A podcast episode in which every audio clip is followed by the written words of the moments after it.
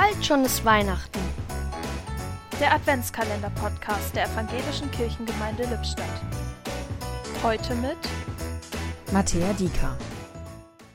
Advent ist Vorbereitungszeit. Vorbereitung auf das, was an Weihnachten kommt. Gott selbst. Glauben wir das eigentlich wirklich? Es begab sich aber zu der Zeit. So vertraute Worte, die wir in so vielen Weihnachtsgottesdiensten schon gehört haben. Tradition eben. Eine schöne Geschichte, die einfach dazugehört. In Israel stand ich einmal auf einem Berg und sah auf ein Tal hinab. Einer der größten Propheten der Bibel soll vor dreieinhalbtausend Jahren genau hier an dieser Stelle eine abgefahrene Geschichte erlebt haben. Viele Menschen besuchen solche Orte und denken sich, wow, das stimmt wirklich. Und ich stand da an diesem Ort und dachte, echt jetzt?